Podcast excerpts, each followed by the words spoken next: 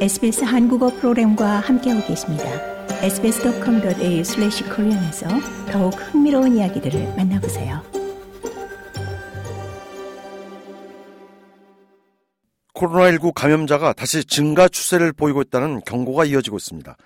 호주, 한국, 미국을 비롯한 세계 주요 국가들은 코로나19 오미크론 하위 변이 바이러스에 맞선 강력 신규 백신 접종에 본격적으로 착수하고 있습니다. 이와 더불어 long COVID 문제도 다시 부각되는 추세입니다. 코로나19에 감염된 적이 있는 호주인들의 40%가량은 long COVID 증상을 겪고 있는 것으로 추산됩니다. 의학자들은 일반적으로 코로나19에 처음 감염된 이후 4주 이상 피로감, 호흡곤란, 지속적인 기침, 가슴 통증, 관절 통증, 기력 저하, 발열, 두통, brain fog, 우울증이나 불안감 등을 겪을 경우 long COVID 증상으로 간주하지만 공식적으로는 12주의 기간으로 설정되어 있습니다. 멜버른 RMIT 대학 연구팀에 따르면 long COVID 문제에 대처해서 호주는 매우 뒤진 상태로 지적됐습니다. 멜버른에서 동물병원을 운영하는 마틴 벤 보예의는 2022년 4월 처음 코로나19에 감염됐고 올해 5월 재감염됐습니다. Just in a couple of months before getting reinfected, I had just started to creep back to work like, you know, for three or four hours a week. 마틴 벤 보예의는 재감염되기 2개월 동안 정말 기어서 출근했을 정도였는데 일주일에 겨우 서너 시간 근무할 수 있을 정도였다면서 코로나19 증세를 겪기 전에는 일주일에 60시간에서 70시간가량 근무했는데 또다시 코로나19에 재감염됐고 한동안 일주일에 겨우 한두 시간 일할 수 있을 정도로 믿기 어려운 상황에 직면했었다고 고충을 토로합니다.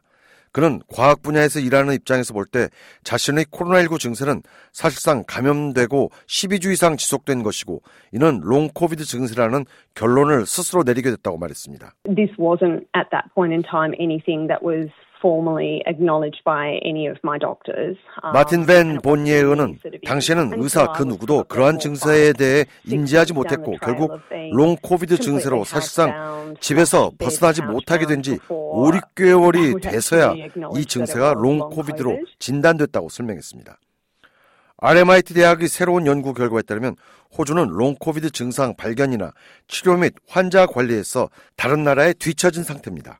호주에서는 현재 코로나19에 처음 감염된 후 12주 이상 증상이 지속될 경우 long COVID로 분류됩니다. RMIT 대학 보건의학과의 젠젠 교수에 따르면 호주는 세계 보건기구 즉 WHO의 long COVID 정의를 따른다는 원칙을 정하고 있습니다. 하지만 WHO 권고 사항과 환자들이 겪는 현실에는 괴리가 있다는 것이 젠젠 교수의 설명입니다. 코로나19 팬데믹 발발 이후 호주에서는 총 1,100만여 건의 감염 사례가 보고됐습니다. 젠젠 교수는 그러나 코로나19에 대한 일반 국민들의 인지도는 여전히 낮다고 지적합니다. A lot of people don't know about long COVID. I've seen people who uh, develop long COVID have no idea what is happening.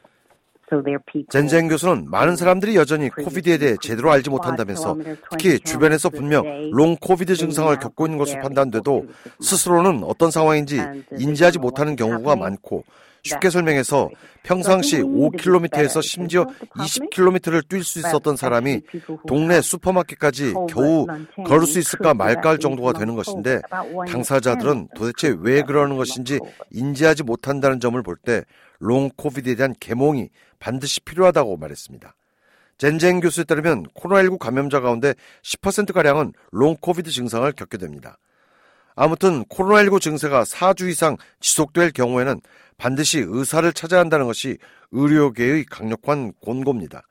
하지만 증세가 8주를 넘어갈 경우에는 long COVID 전문의에게 진료를 받아야 한다고 합니다. 젠젠 교수는 특히 비영어권 출신 이민자들의 long COVID에 대한 이해도가 충분하지 않다고 지적합니다.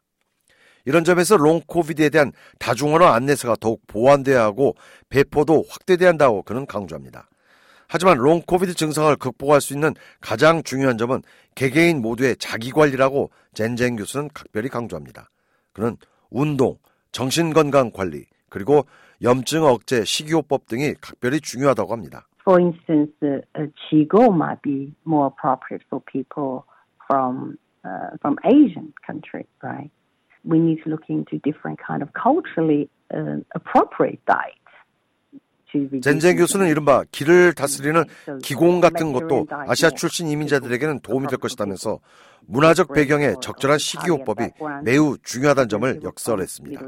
그런 예로서 그리스나 이탈리아 출신 이민자들은 지중해식 식이요법이 적절하고 중동 출신은 중동식 식이요법이 적절할 것이라고 부연합니다. long COVID 환자 지원 시민단체인 이머지 오스트레일리아의 앤 윌슨 회장은 long COVID가 결국 만성 피로증과 직결된다는 점을 지목합니다. Both ME/CFS and long COVID are post-infection diseases. 앤 윌슨 회장은 long COVID와 만성 피로증은 질환 후유증으로 우리 단체는 지난 18개월 동안에 걸쳐 long COVID나 만성 피로증과 같은 질환 후유증에 대한 국가 차원의 대책이 절실하다는 캠페인을 펼쳐왔고 그나마 미국의 예일 대학이 가장 먼저 이 분야에 대한 본격적인 연구에 착수한 것은 그나마 매우 고무적이다라고 말했습니다. 앤 윌슨 회장은 피로감, 불안감, brain fog 등의 증세를 단순히 근심증으로 진단하는 경우가 많다면서 특히 다문화 사회에서 long COVID 증세가 경시되는 경향이 있다고 지적합니다. For those people who don't have English as, a, as their first language, there are huge barriers to receiving appropriate care. 앤 윌슨 회장은 영어가 제1 언어가 아닐 경우 적절한 치료를 받는데 장애가 많은 것이 사실이고 원주민을 포함 문화적으로나 언어적으로 다양한 계층의 경우 특히 그러한데 첫 단계에서 어떤 의사를 만나느냐가 매우 중요하다고 역설합니다. 그 밖에도 다수의 전문가들은 long COVID에 대한 연구와 논의가 더욱 폭넓게 지속돼야 한다는 점에 적극 공감합니다. 연방 재무부의 최신 보고서에 따르면 호주에서 long COVID로 매일 3만 천여 명이 정상적으로 일하지 못했고 올해 들어서만 근무일로 치면 300만 일에 해당하는 노동력 손실이 발생한 바 있습니다. 롱 코비드는 수주, 수개월간 지속될 수 있고 바이러스가 더 이상 체내에 존재하지 않아도 특정 증상이 계속될 수 있다고 의학계는 지적합니다. 좋아요, 공유, 댓글, SBS 한국어 프로그램의 페이스북을 팔로우해 주세요.